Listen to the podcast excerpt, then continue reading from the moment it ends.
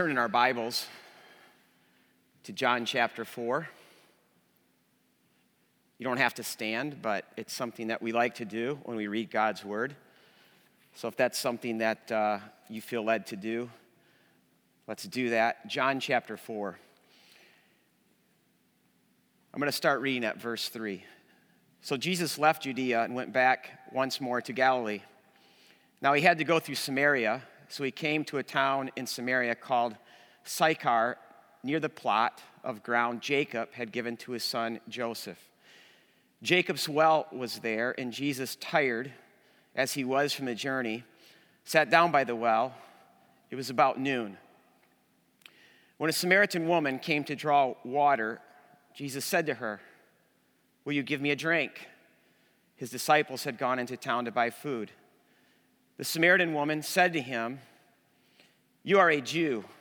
I am a Samaritan woman. How can you ask me for a drink? For Jews do not associate with Samaritans. Jesus answered her, If you knew the gift of God and who it is that asks you for a drink, you would have asked him, and he would have given you living water.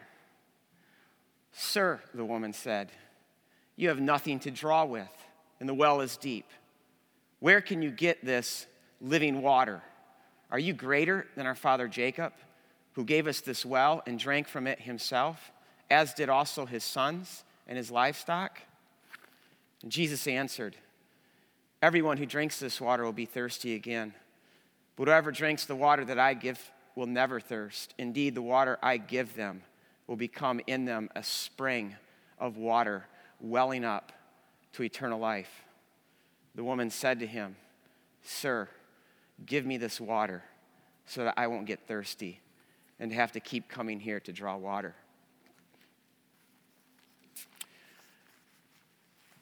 So, if you remember, uh, a couple weeks ago, we looked at Nicodemus, and I think John wants to lay these two characters side by side because this woman couldn't be more different than Nicodemus. Nicodemus was, if you remember, the ultimate somebody. He was on top of his world religiously, socially, economically. He was the ultimate insider, but this woman is the ultimate outsider. She's been born on the wrong side of the tracks in almost every character. First of all, it says she's a Samaritan. If you look at verse 9, she's like, What are you talking to me for? Jews do not associate with Samaritans. At this time, there was this long history of racial hatred between the Jews and the Samaritans. And therefore, a Jew would never pass through Samaria. One, it was dangerous. You might get killed. But even more, it was considered to be forbidden, it was unclean. Second of all, she's a woman. And in that day, men held all the power. In fact, a man in that time oftentimes would not speak to a woman in public, uh, and it's still that way in parts of the Middle East today. In fact, for a respected rabbi like Jesus, it was almost forbidden to speak to a woman in public. That's why, if you even go to verse 27, we didn't read this, but when the disciples come back, they're shocked that Jesus is talking to this woman. In fact, a common Jewish prayer of the first century that, that many Jews prayed regularly was this God, I thank you that I was not born a Gentile, but a Jew, not a slave, but a free man, and not a woman, but a man. And this is the world of Jesus.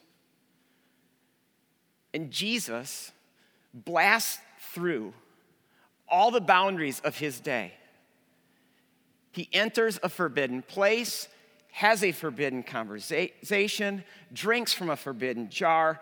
All of this would have made Jesus unclean, yet he shatters all of these boundaries, all these distinctions, all these labels. Because Jesus knows people like Nicodemus are not as good as people think they are. And people like this woman are not as bad as people think they are. Because at the end of the day, we are all the same. We are all made in God's image. And we all have the same parents, Adam and Eve, and we're all born into their sin.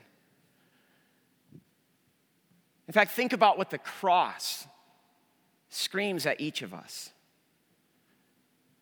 It first screams at me that I am that lost, that sinful, that broken, that the God of the universe had to do that to deliver me. How can I ever think I'm better than anyone? And yet the cross also screams at me, Rod, you're that loved. God was happy to do it. So how can I think I'm any less? See, only the cross simultaneously humbles us to the ground and exalts us to the skies, which produces this humble confidence, this confident humility. So, right now, if, if you think that you're better than anyone or less than anyone, you don't really understand the cross. The cross is really the only place where all of us are on equal footing, which is why Christianity historically has been against racism, chauvinism, and all the different ways the world has its pecking order. And it's why the world has been simultaneously attracted and repulsed to our humble confidence, our confident humility, because deep down we know we're no better than the worst rapist, and we're no less than the most honored celebrity of our day. Now, look at how Jesus interacts with this woman. This whole thing starts when he asks her for a drink. Here's the one with all the power, and he makes himself vulnerable. He shows weakness, need, and it completely disarms her. She says back to him, You're asking me for water? And look at verse 10. Jesus answered her, If you knew the gift of God, and who it is that asks you for a drink, you would have asked him, and he would have given you living water. I love how Jesus is just gently taking this woman to her need. I mean, her need at this moment is the same as Jesus' need. They both need water. Yet for Jesus, it stops here. For this woman, that water, that well, represent a much deeper need. Now, in this culture, getting a day's water, which was a very big deal, was done by going out to the local well, the local cistern. All the ladies in the neighborhood, it was a woman's job, so they'd all do this together. They'd do it early in the morning before it got hot. But verse 6 tells us that she comes at noon, in the heat of the day. She comes alone. At the worst time, why? She's an outcast. It's not hard to deduct then that this woman is someone who feels unwanted, cheap, lonely. And it's into this that Jesus offers her water, living water. Look at verses 13 and 14. Everyone, Jesus says, who drinks this water will be thirsty again the water from this well, but whoever drinks the water I give them will never thirst. Indeed, the water I give them will become in them a spring of water, welling up to eternal life. Now, listen, we're thoughtless about water. We, we, we don't even think about water, if we're gonna have water, where we're gonna get water. I mean, in my house alone, I have six different levers that at any time um, I can twist and instantly have water. But water in this part of the world is scarce. Not only is it a hot, dry climate, they only get rain two months of the year. On top of that, they have to work hard to get every drop of water. Every drop of water is precious. Every drop needs to be collected, every drop needs to be stored. They're thinking about water every day. Will we have enough? When are we going to get it? Will we have enough for next week? Water is everything to them. Now, when you read the Bible, two kinds of water are described. First of all, there's just water water that's collected, water that's stored in wells and cisterns. A cistern was just this big hole that people dug in the ground and they plastered it, and, and that's where they stored the town's water. It was stale, it was dirty, but it was water. Every drop of water is precious to them. But then there's another kind of, uh, of water that you read about in the Bible, and that is living water. In Hebrew, it's the word mayim chayim.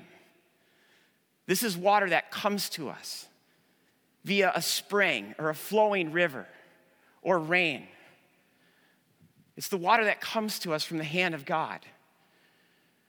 So, in a culture where every drop of water is precious, living water is most precious. And David is the first to use living water metaphorically to describe God. In Psalm 42, he says, As the deer pants for streams of water, so my soul thirsts for you. Psalm 63, he says, Oh God, you are my God. Passionately I seek you. My body longs for you. My soul thirsts for you in this dry and weary land where there is no water. And David writes these Psalms when he's running for his life, when he's in the desert.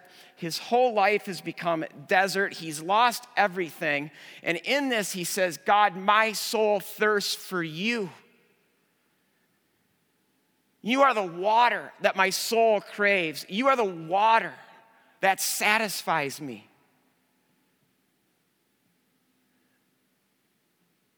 Today, our world has become a dry and weary land where there is no water. People are thirsty. Why is it that we constantly crave and devour stuff as fast as we can? Relationships, pleasure, food, sports, sex, job, accomplishments. And yet, when it's all said and done, our thirst remains. We need more and we need more and we need more, and we're unsatisfied. What is our problem? Well, God says through Jeremiah in Jeremiah 2, verse 13, He says, My people have committed two sins. First, they have forsaken me, the spring of Mayim Chayim, and they have dug their own cisterns, broken cisterns that can hold no water. Do you hear what God is saying to a thirsty world that's dying of thirst? I am Mayim Chayim, living water, this gushing spring. Because whether we know this or not, God made us for Himself. God made us to drink of Him. Unless we get God into the center of our souls, we will die of thirst. And this is why God in Jeremiah 2 says, Why are you drinking this stale cistern water, this dead water that just leaves you unsatisfied when you could be drinking this gushing spring of Mayim Chayim? Do you know that whenever God establishes his living room on earth in the biblical story, there's always Mayim Chayim, living water flowing out of that space? In Eden, God's first living room, four gushing rivers flow out of that garden. Mount Sinai, every day water gushes from that rock. In fact, the New Testament says, in that rock that all of Israel drank from every day was Christ. On the Temple Mount, where God made his living room for hundreds of years, you have the Gihon Spring Gihon literally means gusher. And then think about what the prophets said about the final temple in, in New Jerusalem. Ezekiel 47 paints this awesome picture the, the new temple in, in the new Jerusalem, there's going to be this trickle of water that's going to flow out of the temple and it's going to flow down the southern stairs. And soon it's going to become a creek. And then it's going to make its way into the desert.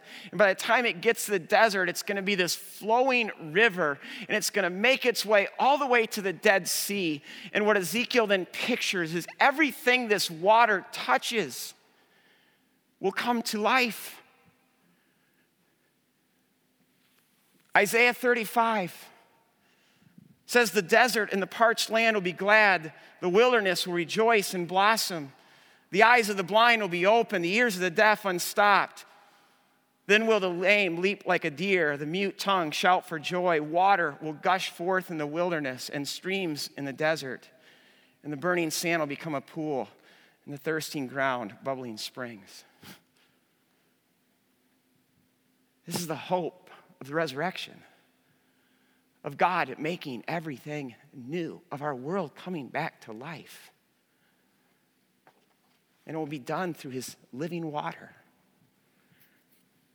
That's why when you get to the very last chapter of our Bible, Revelation 22, which is our ultimate hope, where the whole world is going, it says, Then the angel showed me the river of the water of life, as clear as crystal, flowing from the lamb, from the throne of God and of the Lamb, and down the middle of the great street of the city. On each side of the river stood the tree of life, bearing 12 crops of fruit, yielding its fruit every month, and the leaves of the tree are for the healing of the nations. This is the living water that Jesus is talking about. This is the water that he offers. It's the water that will cause our deserts to bloom. It's the water that will raise all the dead stuff back to life. So when Jesus offers this woman living water, hear what Jesus is saying I am this water. I am everything your soul thirsts for. I am it. I am God. I am God's living room. And I can raise all the dead stuff back to life. But if you look closely, she still isn't comprehending all this. She's just still thinking about water that she needs to wash and clean and cook and drink. Look at verses 16, 17, and 18. Jesus told her, Go call your husband and come back. I have no husband, she replied. Jesus said to her, You are right when you say you have no husband. The fact is, you have had five husbands, and the man you now have is not your husband. What you have said is, is quite true. Sir, the woman said, You are a prophet. At this point, it, it, just feels like Jesus just changed the subject, but this is the brilliance of Jesus. He just put his finger on her real thirst. And he goes right to her area of woundedness. He puts his finger on the most sensitive, vulnerable spot in her life, her shame, when he says, Go get your husband. Now, why does Jesus expose this woman's inner life like this? It's because Jesus has set his sights on this woman's conversion and he wants to get to her heart. And the quickest way to the heart is through a wound. And it's through her wound that Jesus exposes her spiritual thirst. Woman, you've had five husbands, and the man that you're now sleeping with is not your husband. Do You hear what Jesus is saying? Go get your broken cistern that holds no water. Go bring that back to me. In fact, this is probably a, a woman who has spent much of her life exchanging sex to quench her thirst for security and genuine relationship. And in this, it has left her profoundly wounded. She's a woman in pain, and Jesus puts his finger on that pain, on her real thirst, and he does it with such grace. Can I ask, are you thirsty? In this season of virus, God is exposing a lot of broken cisterns. What broken cistern is, is Jesus putting his finger on in your life? What kind of wells have you been digging that you think will satisfy? Or when you get a spare moment in the day, because I think we're getting a lot more of those these days as well. Where does your mind go? What consumes your thoughts? What fills your time? What does your heart turn to? Because William Temple said, Your religion is what you do with your solitude. And God has pushed a lot of solitude in our lives these days. Tell me, what is it that you're turning to? Where does your heart go? Because William Temple would say, That's your real God. That's your real Lord and Savior. That's where you're trying to draw water. Or consider your wounds for a moment. Because we all have them. And our wounds oftentimes lead us to our thirst. And they expose all the ways in which we've tried to quench our thirst. They reveal those cisterns that we've all dug that are broken. Maybe it's the wound of failure. And you spend your whole life trying to prove that you're a success. Maybe it's the wound of rejection. And you try so hard to be loved. Maybe it's a father wound and you live your life trying to prove yourself to be worthy, desirable. It's into this that Jesus boldly declares I am living water, Mayim Chayim. I am the only thing that will truly satisfy. Do you know this? Because I don't think there's anything more depressing than digging for satisfaction in a job, in a boyfriend, a girlfriend, in your team winning a championship. I mean, how despairing is it to dig deeper and deeper into money and friends, accomplishments, pleasures, the latest fashion, the latest toy, fame, sex, looks, likes, yourself? Only to come up wanting again and again and again. Why do we insist on drinking from broken cisterns when God offers us Mayim Chayim? C.S. Lewis says this in The Weight of Glory. He says, It would seem that our Lord finds our desires not too strong, but too weak. We are half hearted creatures fooling about with drink and sex and ambition when infinite joy is offered us, like an ignorant child who wants to go on making mud pies in the slum because he cannot imagine what is meant by the offer of a holiday at the sea, we are far too easily pleased.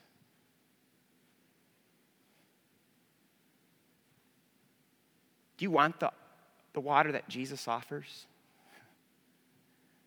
Do you even know how to get it? Do you know how to drink it? It starts with realizing how thirsty you are. Only those who are aware of their deep, deep thirst drink this water and are satisfied with this water. Because the way it is with God, all you need is need. The only thing that we can offer God is our thirst. And see, this is why it's so hard for the Nicodemuses of the world, the people who are on top, the, the, the, people who are on the inside, who think they need nothing because they have everything. In their pride and their self sufficiency, it's really hard for them to recognize their need because in their minds they have a thousand and one cisterns and wells from which they can draw. But not this woman. She's desperate and she's thirsty.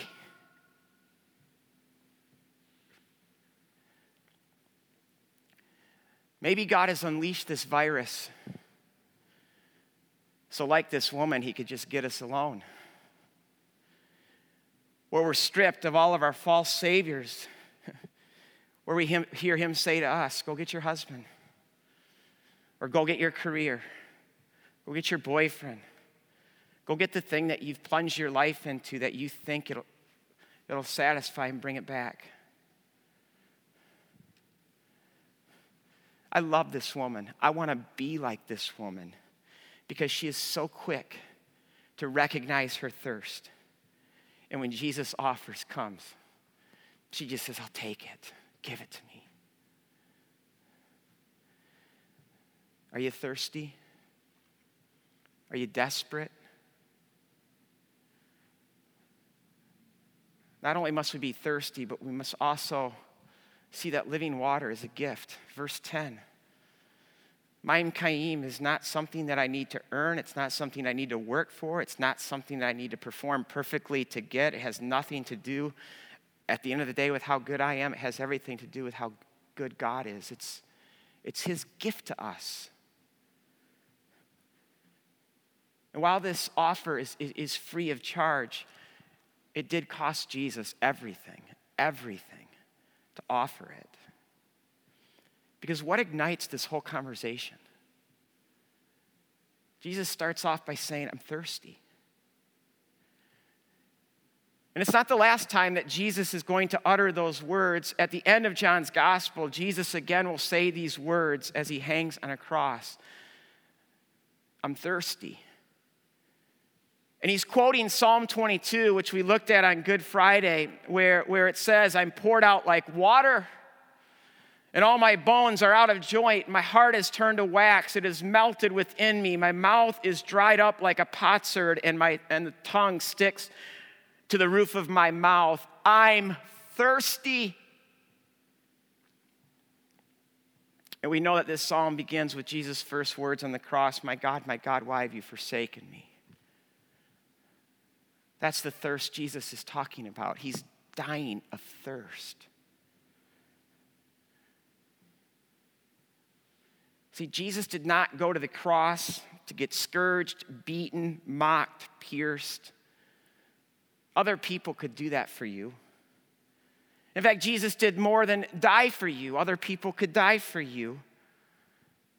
He did what only Jesus could do on the cross. He went to hell for you he became thirsty so he could offer us living water.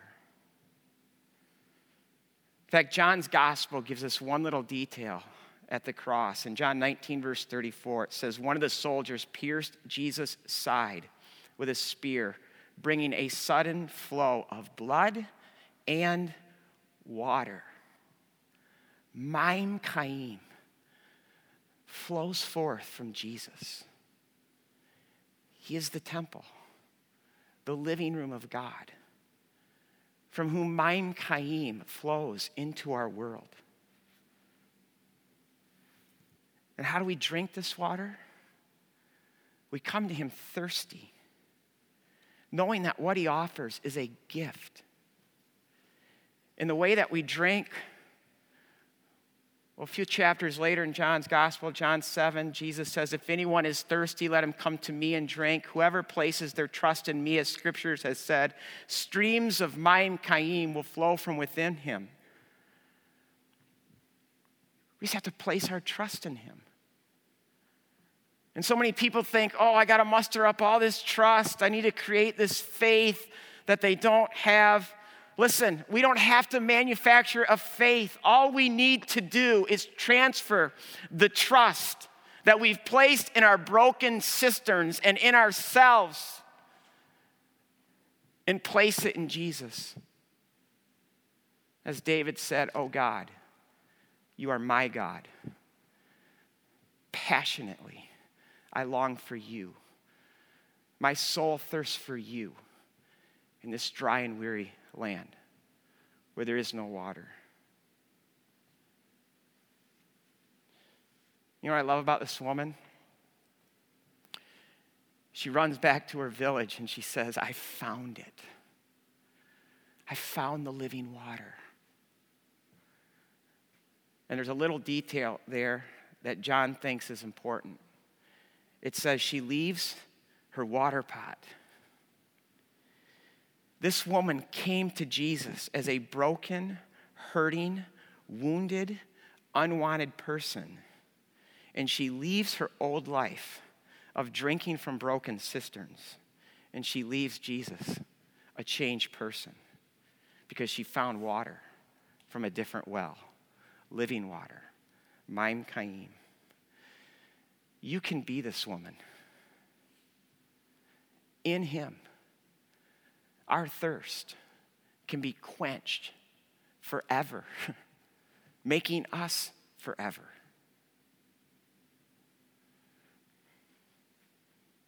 And think about what it says in Revelation. After this, I looked, and there before me was a great multitude that no one could count from every nation, tribe, people, and language standing before the throne. They have washed their robes and made them white in the blood of the Lamb. Never again will they hunger. Never again will they thirst. The sun will not beat down on them, nor any scorching heat. For the Lamb at the center of the throne will be their shepherd, and he will lead them to springs of living water. And God, will wipe every tear from their eyes. For those of us who place our trust in Christ, this is where it's all going. And so let me end with what the old 7 Up commercial said Obey your thirst. Happy resurrection.